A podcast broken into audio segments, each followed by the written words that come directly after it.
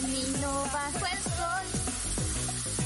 Pero es invierno en mi corazón. Ya que soy yo, desesperada, porque nuestro amor es una esperanza que un ladrón robó. ¡Paco culiao! Amiga, ¿qué pasó? Estoy chata los pacos que nos achiquen la calle. Si los machitos. No, y el COVID. Oye, ¿en qué están cabras? ¿Vamos a grabar? Ya, sí, la vemos.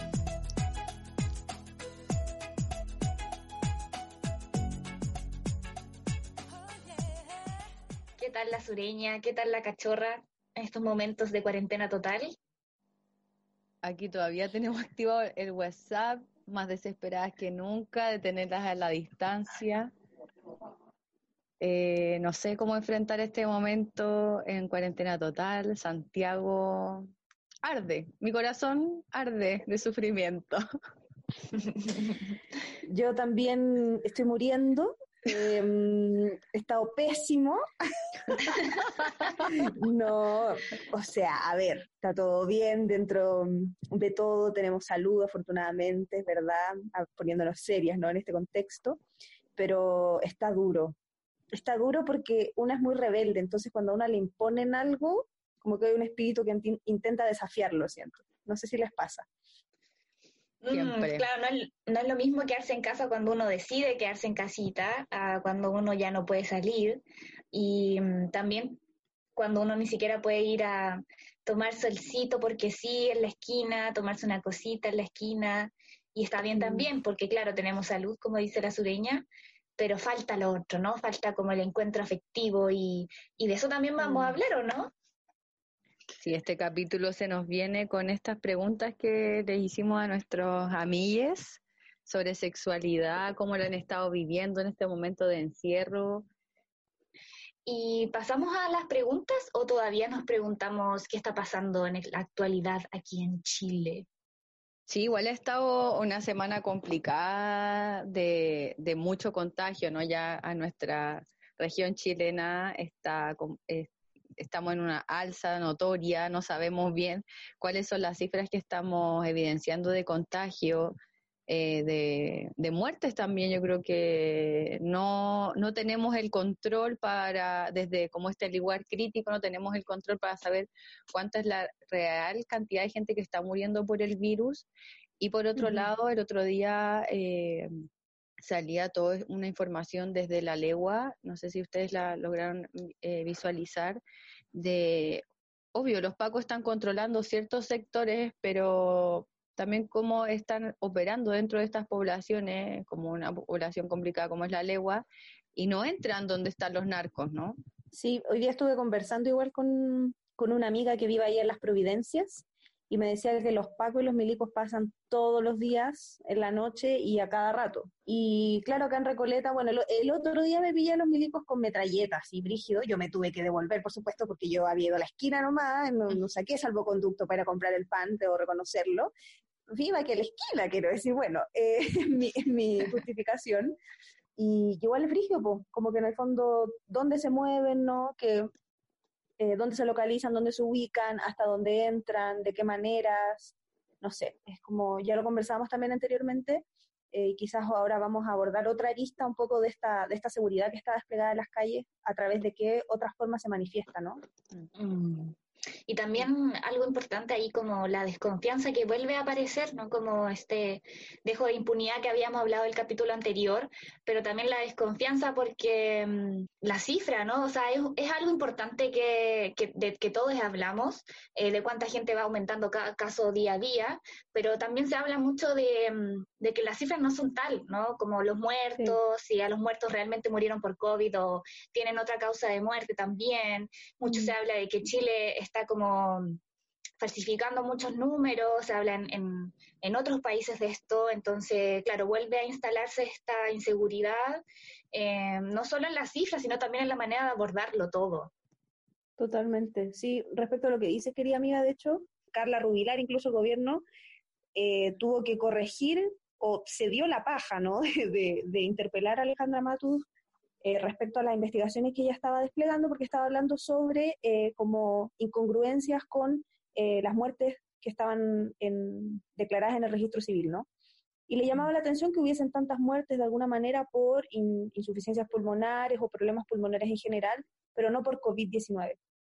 Entonces, yo creo que evidentemente es, o sea, es obvio que, que, podemos cuestionar, que debemos cuestionar esta cifra, porque ya nos han mentido muchísimas veces. Y a partir de lo mismo también salió una filtración súper heavy esta semana, ¿cierto? Donde hubo mucha gente que, que se molestó por la forma, porque se, se, se filtró un poco de información muy sensible ahí, pero también de alguna manera sale por, por una presión muy heavy de que hay una nulidad ¿cierto?, de, acción del gobierno, ¿no? Mm, sí, esa nota que se refiere a la sureña es de interferencia eh, sobre los mapas, como la zona geográfica eh, donde se localizan la gente que, que, dio positivo en el COVID.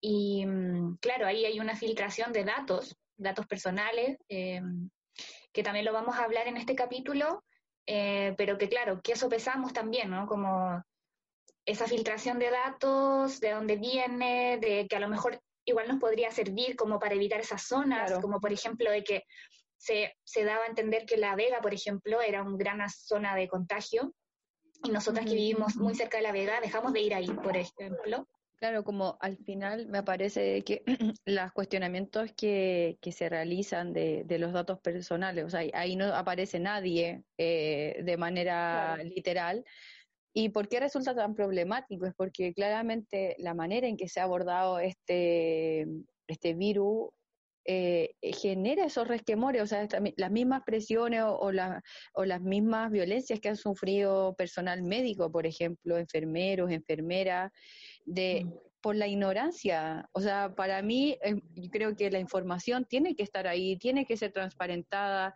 como ustedes dicen, tener eh, información en qué puntos para yo quizás no, no habitarlo o frecuentarlos de menor manera, pero eh, como rápidamente aparecen estos rasgos de los que vivimos en una sociedad racista, aparecen esas otras maneras de, de criticar, de... Mm no sé, como eh, ahí eh, que no tienen que ver explícitamente con que la gente esté enferma, ¿no? Sí, yo creo que mm, eh, es muy complejo todo lo que estamos viviendo, esta cuarentena, justamente yo, yo pienso lo mismo, claro, como que como dice la tusicaria igual, es información con la cual el, gobierno como que da la sensación de que no ha hecho nada, ¿no? Sí, solo acotar que finalmente eh, si uno empieza a hacer una revisión, como los gobiernos de tendencia más neoliberal eh, versus otros gobiernos con tendencia más, no sé, socialista o, más de izquierda, muy entre comillas, han abordado el COVID,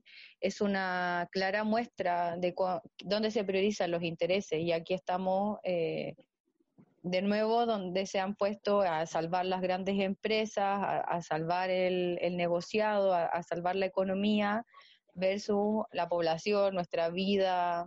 Mm. Sí, en torno a eso, como también gobiernos que son que prestan atención a las mujeres, ¿no? Como Isquia ya lo venía diciendo en marzo y ahora salen con que esto no se pudo prevenir, prevenir de ninguna forma, cuando ella ya lo había dicho.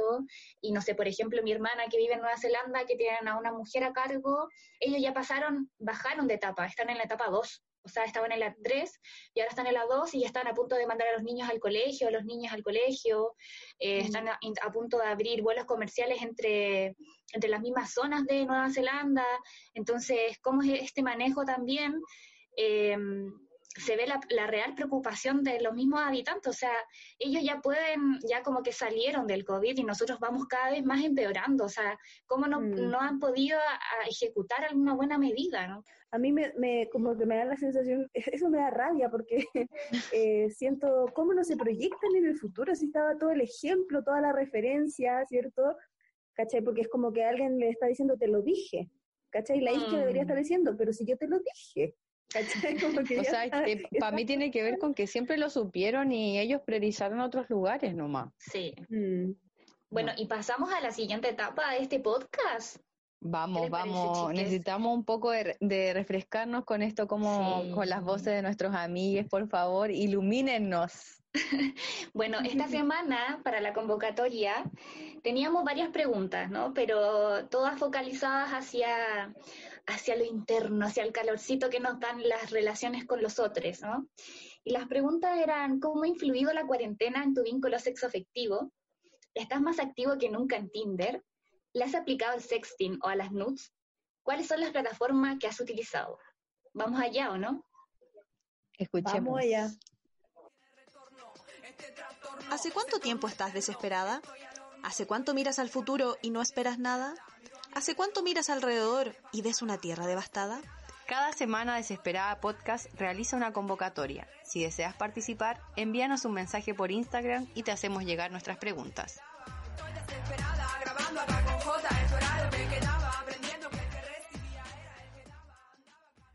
Hola Desesperada Podcast, yo tengo un grupo de WhatsApp donde solo nos enviamos nudes y así poder admirar todas las bellezas de nuestros cuerpos. Mi vida sexual en cuarentena ha sido como un desastre que se arrastra desde octubre.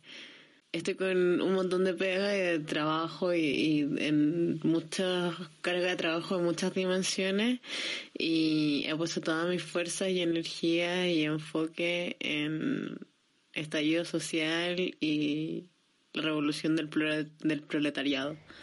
Eh, bueno, con mi polola nos hemos estado viendo durante la cuarentena, pero de la forma en que ha influido es que igual nos vemos menos, ambas somos madres, por ende ambas estamos como con la labor diaria. Ella eh, está haciéndole clase a su hijo toda la semana, así que nos vemos los fines de semana cuando podemos.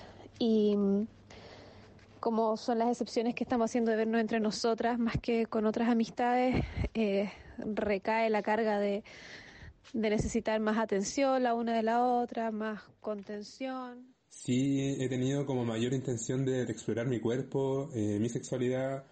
eh, he tratado de explotar más como el placer conmigo mismo, pero, pero como que haya distancia y, y, estar lejos como de las personas también me hace, no sé, bueno, yo disfruto más, soy más de piel, disfruto más como el, contacto directo cuerpo a cuerpo, entonces me genera como un poco de frustración quizá e- estar como alejado de las personas con las que quiero tocar, abrazar, besarnos y, y huevear y, follar y, y toda la weá, pues entonces por ese lado como que eh, he visto más, más centrada mi sexualidad en mí mismo. Justamente una semana antes de que comenzáramos la cuarentena, nos vinimos a vivir con mi pololo, juntos a una casa, con otra pareja. Entonces ha sido una aventura encontrarnos también en, en un confinamiento tan largo, llevamos casi dos meses. Y sin duda la relación se ha ido fortaleciendo, creo yo. Hemos tenido muchos momentos de cariño, de intimidad, de amor. Eh, y siento que si bien en un momento la relación podía tener ciertas complejidades por lo que significaba tener que encontrarse todo el tiempo juntos y no poder salir a otros lugares, eh, hoy día ese cariño y esos momentos de, digamos, de intimidad se han ido eh, fortaleciendo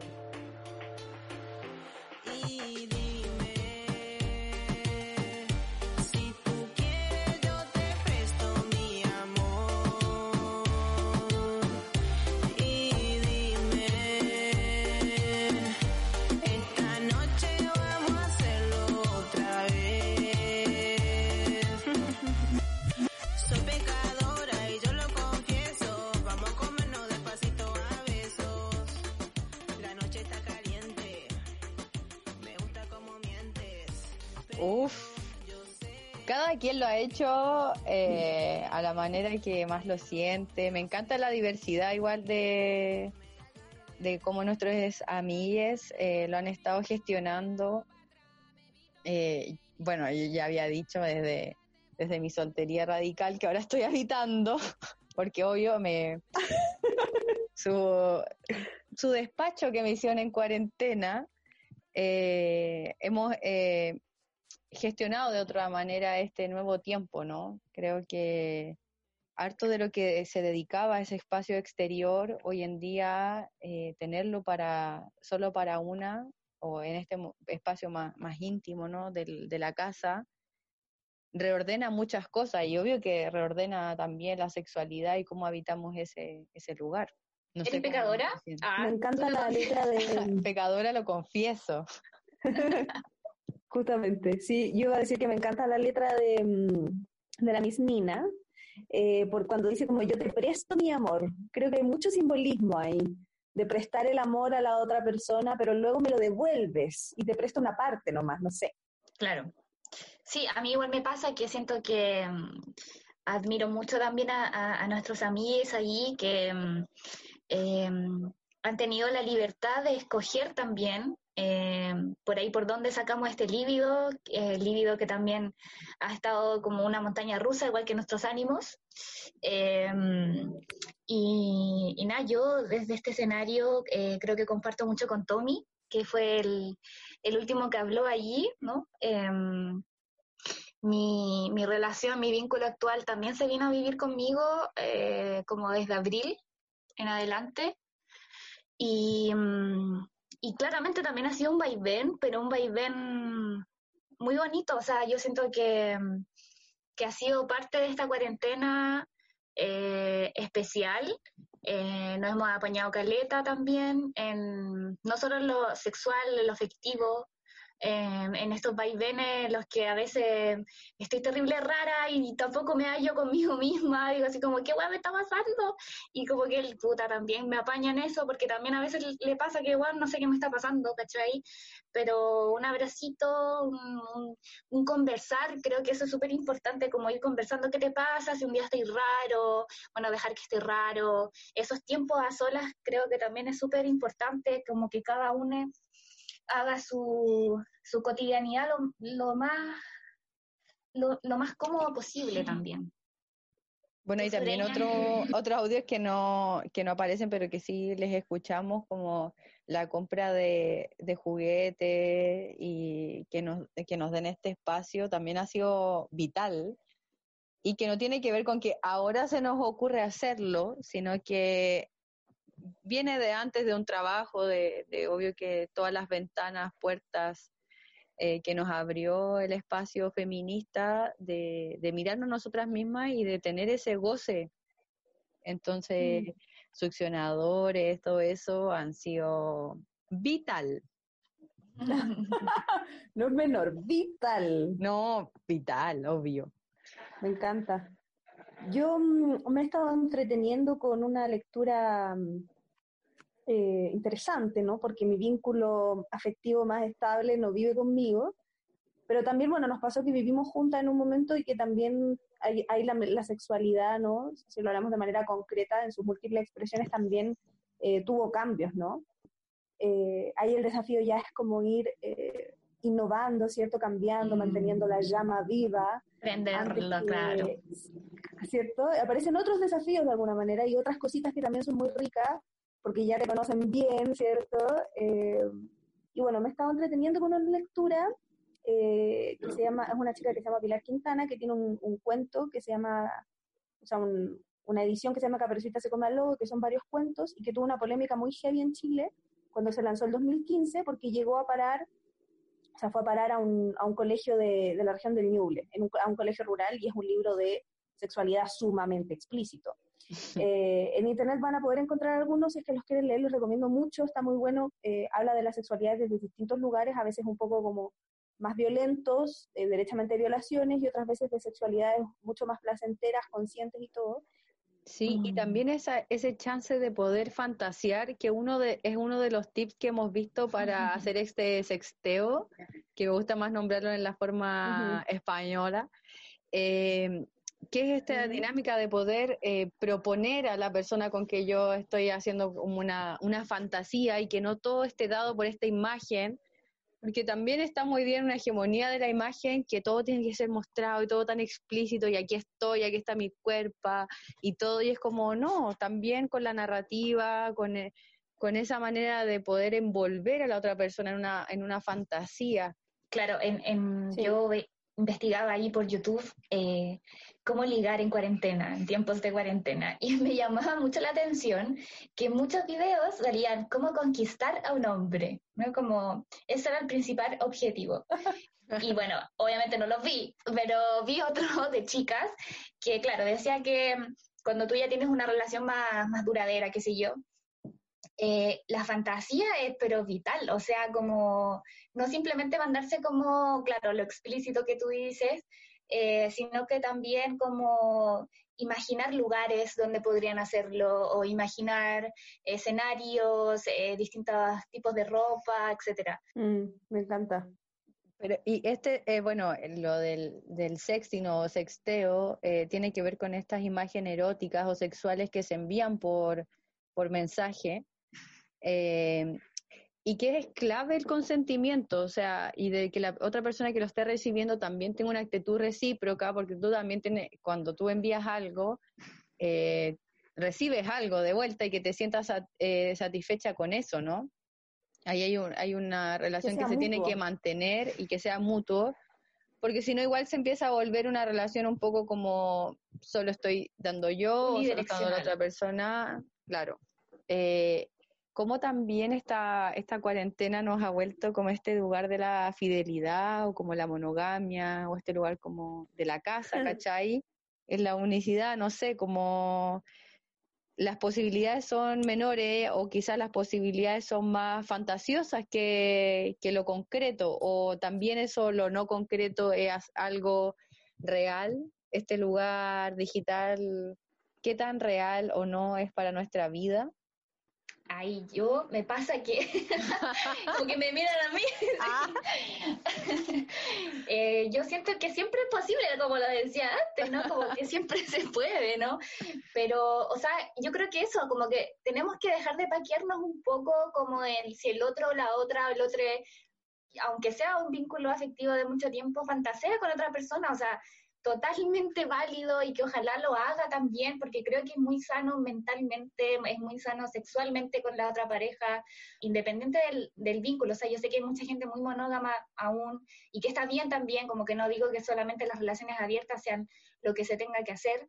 Em, pero, pero ese, como que a lo mejor mi consejo es como, obviamente que podemos fantasear con otras personas, podemos hablar con otras personas, a lo mejor no tantos en, en podemos hablar como subido de tono ya, y qué entretenido, ¿no? Pero ojalá que también sea conversado, que la otra persona lo sepa, pero también eso de mandar una nudes porque eh, no te gusta tanto tu cuerpo, sientes que estás como siendo muy objeto, como que, claro, igual esas preocupaciones van a estar y siempre van a ser como a veces un bichito ahí que te está como carcomiendo un poquito, pero bueno, démosle, o sea, también estamos en un momento de explorar todas esas cosas que a lo mejor antes no nos atrevíamos también, o que también nos condenábamos mucho nosotros. En resumen, fuera autopaqueo, fuera autocensura. Sí.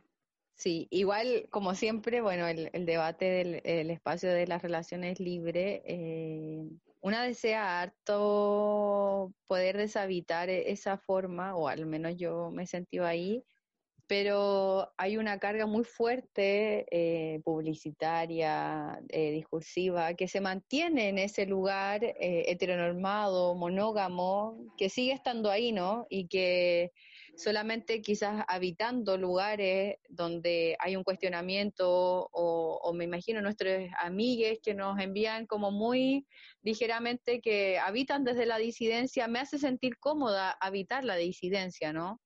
Pero obviamente tú entras a círculos más, más comunes, más normados, eh, y eso, y tú te ves fuera de ese espacio, ¿no? Bueno, por ahí va. No sé cómo ustedes, bueno, las nudes, ¿cómo las definimos como fotografía de desnudo, fotografías provocativas? ¿Qué sería una nude? Yo diría que es una foto desnuda, derechamente, porque provocativa una Puede provocar siempre. Unos ojitos puede provocar siempre. Yo puedo provocar, pero con abrigo, ¿me entiendes tú? Ah, con un fan de con chaleco, ¿cachai? Con panty lana, pero yo provoco. Ah. Es derechamente. Se muestra algo. una poca, una poca de lo que Dios le dio, sí. Hay unas compañías ¿Cómo- colombianas igual daban tips de cómo enviar estas nudes. Sí, eso estaba muy interesante. Hay unas compas colombianas, les recomiendo, se llaman Las Igualadas, que están en, están en YouTube. Y bueno, ella igual da unos tips interesantes para, para el sexting, ¿no? Y para las nudes. Eh, como por ejemplo, vas a enviar una nude sobre todo con una persona desconocida, ¿no? Con la cual no tienes mucha confianza. Eh, lo primero, cortarse la cara, ¿no? Cuando lo, si lo vas a hacer en una plataforma, De boquita para abajo. Derechamente. Claro, claro. Piercing fuera. Todo eso. Andáis brígida. Sí, no, en eso andamos, cortarse la cara. Bueno, em, tip número dos, Tips que no se vean tatuajes ni piercing. Esto, Oh. insisto, con personas desconocidas, no pensando también Igual complejo quienes tienen subir. tatuaje ahí No, como medio no de medio. Sí, yo no puedo. Yo tengo en mostráis? Bueno. ¿Qué muestro? pues ¿Qué muestro? El talón. ¡Que muestro! la rodilla. La rodilla y la dobla para que parezca otra cosa. Photoshopeando la bueno. cuestión. Ahí hay que El Lo- Lo que a mí ingenio. me parece interesante que decía la cachorra igual era eso, el ingenio. Eso está muy bueno, yo pienso para la fantasía virtual, el ingenio, ¿cierto? La perspectiva, y una puede jugar a ser un- una, una fotógrafa quizá. Son, son tips pensados también para la seguridad, ¿cierto? Sobre todo de nosotras, eh, considerando que igual cuando ya estamos interactuando, sobre todo en la Internet, ahí se producen cosas importantes, ¿no? Respecto a, a queda nuestra información un poco, puede quedar, o quizás no depende del sitio, puede quedar nuestra información ahí dando vuelta. Entonces, para ir, eh, para una mayor seguridad, Mm. tips. Sí, igual es brígido que mm, eh, yo, yo recomiendo, no sé si, si voy a ser muy abuelita este comentario, pero mandárselo a gente que uno ya conozca previamente, ¿no? Como que no sé si va mucho como de ya conocí a alguien por Tinder y ah, igual sí, y llego y mando, eh, o también esa gente que a veces llega y manda y te manda un pack así, y tú como, ¿qué es esto? ¿No? Como que en ningún momento tampoco lo pedí, ¿cachai? Entonces, a lo mejor por ahí también Mm. como tantear ah, bien antes de mandarlo. Estas chicas también creo que aconsejaban no mandarlo después de una copita, unas cuantas copitas, porque a uno a veces se le sube la temperatura después de una copita y llega y manda sin pensar a lo mejor y es importante saber que aún que queramos y incentivemos como estas prácticas un poco más libres, eh, siempre tiene un dejo de, de hay que tener ojo, hay que tener cuidado de quién se las mandas, eh, no sabes si la otra persona puede hacer mal uso de ellas, así que eso, eh, revisen bien sus vínculos y, y bueno, si quieren hacerlo, pero por favor. Bueno, cachemos qué opinan nuestros amigues sobre esto, si lo han enviado a qué grupo y, y cómo lo están gestionando estas ciberplataformas. Y en Tinder, nada, pues me hice un Tinder en este periodo, ya que se eliminaron las fronteras. Eh, bueno, hice más match con todo el mundo, literalmente. Pero empecé a hablar con alguien y ya borré esa aplicación porque en realidad como que disparaba mucho mi ansiedad. Y como ya estoy hablando con alguien y me cae bien y la conversación como que no, no aplica necesariamente un sexting o nudes, como que no hemos llegado a ese recurso porque ya de por sí conversar con otra persona, interactuar con alguien de afuera y que sea un interés recíproco, ya es bastante interesante, o al menos para mí. Como... Respecto al sexting, sí, lo he aplicado y ha sido muy bacán, muy entretenido. Me encanta sacarme nudes. De hecho, estoy en un grupo que es como una mandala de nudes que en verdad son puras disidencias en las que, que nos mandamos nudes y ponemos temática por día. Igual ahora hemos estado más lentis, pero lo bonito es que, que se ha formado como un círculo igual como de contención y de compartir nuestras nudes en un espacio seguro, se comparten en un grupo de Instagram y algunos le ponen como que se acabe como bombita y otros que ver dos veces y otros que le envían así y les da lo mismo.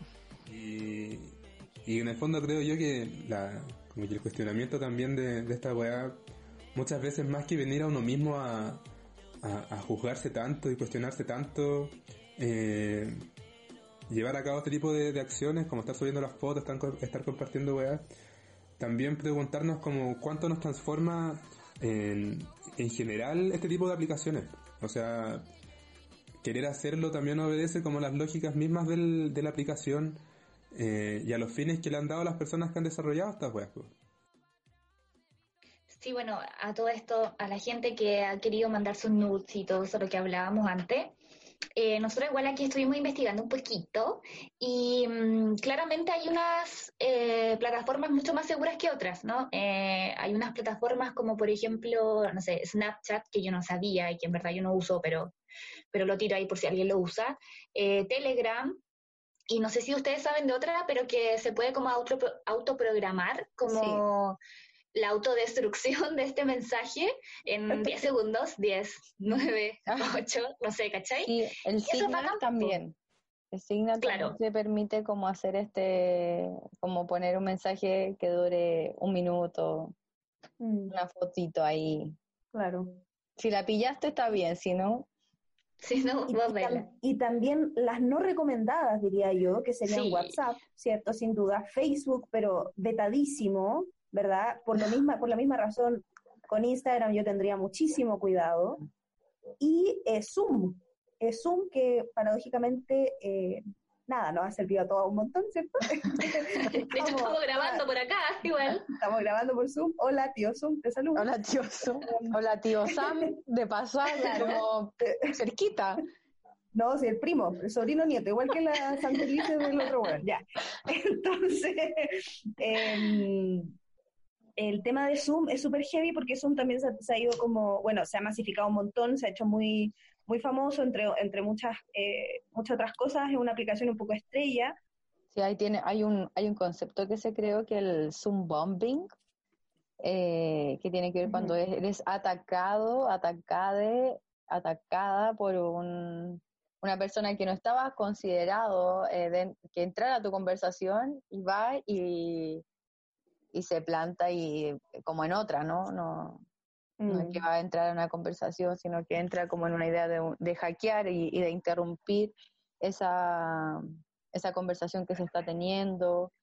Creo que mm, supuestamente ya Zoom habría elevado sus rasgos de rango de seguridad, pero ¿qué es lo que también ponemos en esa plataforma? ¿no? Si bien no la pagamos, la pagamos de otra manera. El costo que, que significa entrar en esta plataforma es la venta o es la regalía de, de nuestros datos personales y ahí es súper importante saber qué existe de nosotros en la web, ¿no? No sé si alguna vez ustedes mismas se han googleado, por ejemplo, de saber qué, qué hay en Google de nosotros, eh, hasta trabajos, no sé, del colegio, de la universidad que hemos subido y que parecemos, parecieran como algo súper neutro en un momento, pero que quizás al- a la instancia de buscar un trabajo o, no sé, algo más, eh, cuando andan buscando un poco más de pesquisar gente, también pueden llegar a nosotros y hay cosas que son privadas, son de nuestra vida y que no la queremos compartir y eso te- tenemos que darle una validación, o sea, todo este argumento que se ha dado es como el que nada hace, nada teme, es como, a ver, no, tengo mi vida privada y en la internet también quiero tener mi vida privada y eso es totalmente válido. Claro, quiero tener, pero lamentablemente no tenemos, ¿no? Porque es ese rumor, eso de que todo lo que subes a la web queda en la web, igual es real, ¿no? Como aquí en Chile, sobre todo, bueno, que cada país se regula de acuerdo a sus propias políticas eh, públicas al respecto. eh, bueno, tenemos una, una legislación para Internet y todo esto de los datos personales que remite a 1999, Gaya. Entonces, como una weá que es descabellado. O sea, imagínate cuánto ha crecido Internet en, en este tiempo y aún no podemos tener una legislación acorde a esa weá, ¿cachai? Como todas estas fotos que se han divul- divulgado de famosos, famosas, famoses, en pelota, ¿cachai? Que se lo mandaron, no sé, a su pareja de ese entonces. Y, weón, Ujú. salieron en los diarios, salieron en todos lados, Google. Eh, es como impensado, ¿no? Sí, es muy, es muy heavy. eh, yo creo que es muy, es muy interesante cómo eh, nuestros datos son finalmente el capital de la industria en estos momentos. Y en, en época de cuarentena, o sea, ya hemos visto que la Internet, ¿cierto?, se ha masificado a niveles como ya inconcebibles, ¿cierto? En algunas casas es una- un, un- un bien más de fundamental, ¿cierto? Al alero de otras cuentas como la luz y el gas, digamos. En mi casa es un buen ejemplo, por ejemplo. Em, y en eso siento que, que, claro, eso también hace que de alguna forma no lo hagamos siempre con esa conciencia de que cada vez que lo estamos haciendo, nuestra información se está dirigiendo de alguna forma a la nube, ¿no? Y, y, y, la Internet está viviendo gracias a que yo estoy en ella también, de una u otra manera.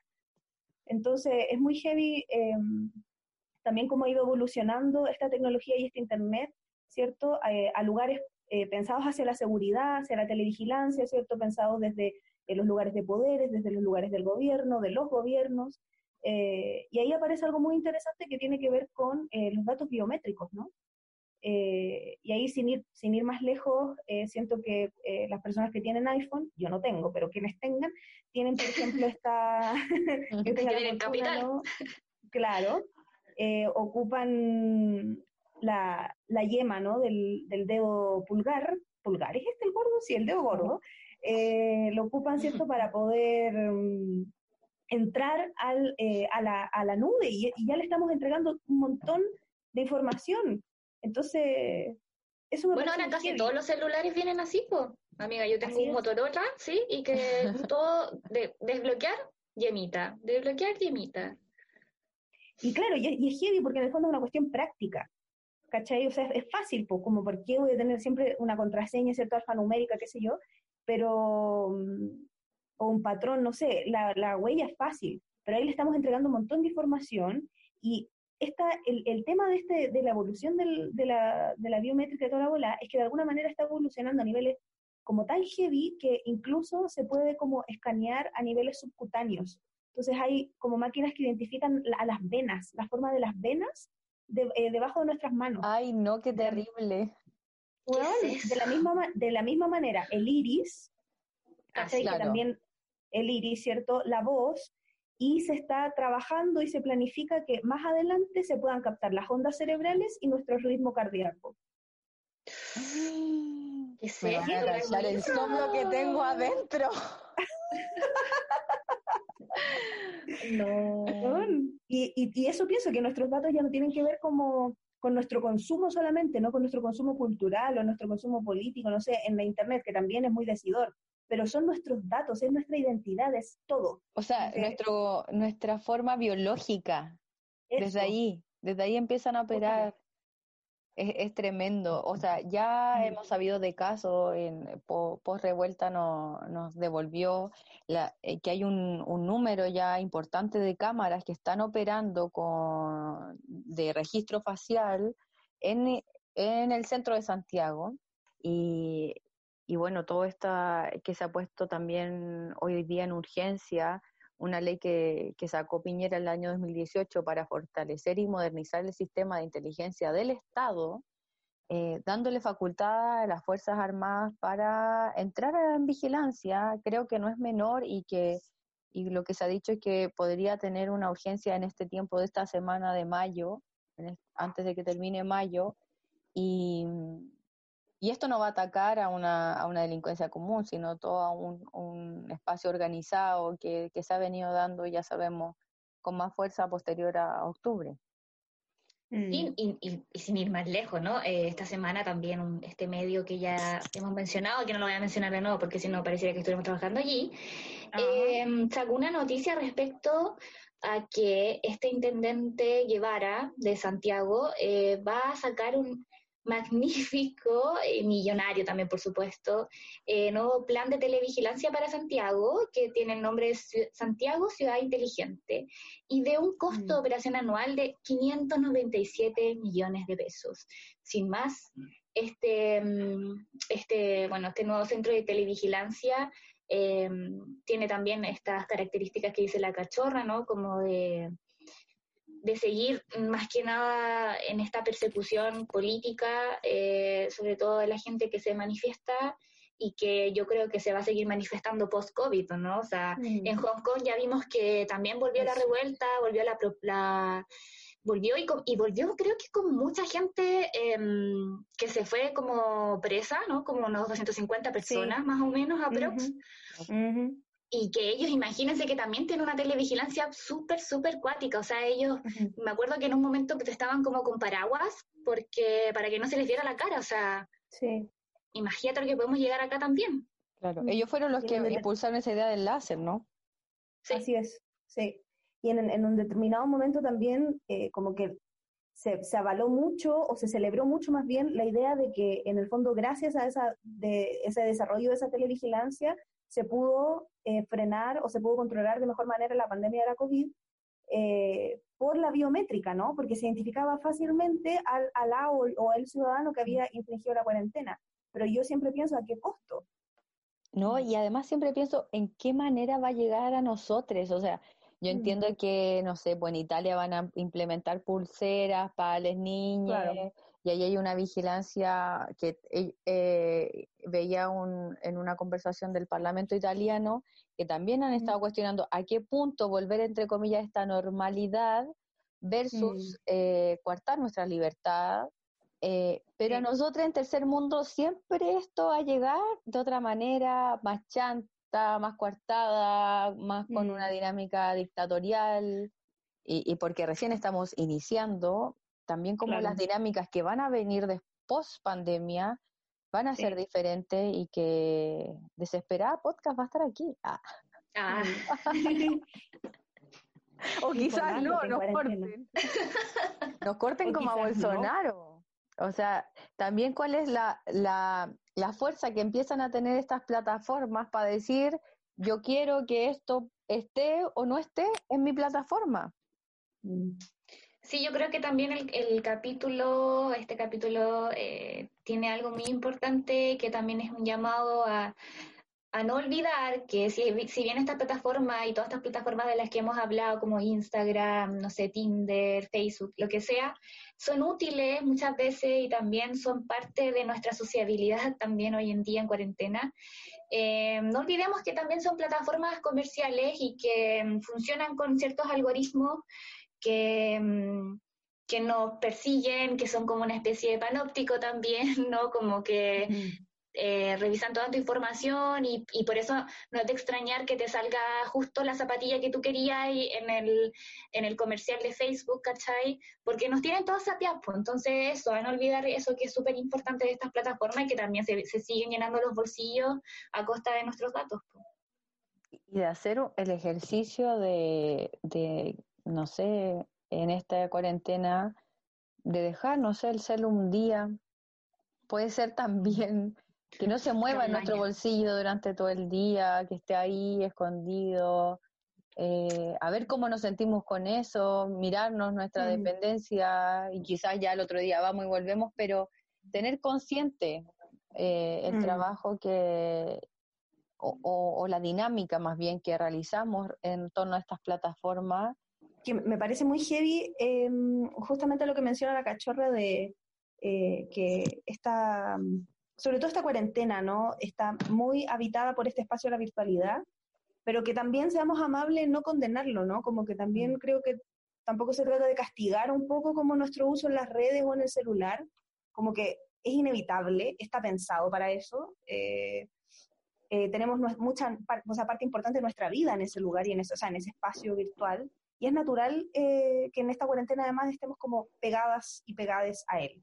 Así que, bueno, un gusto haber conversado con ustedes, chiquillas. Las extraño un montón. También extraño un montón a nuestros amigues que nos envían sus audios.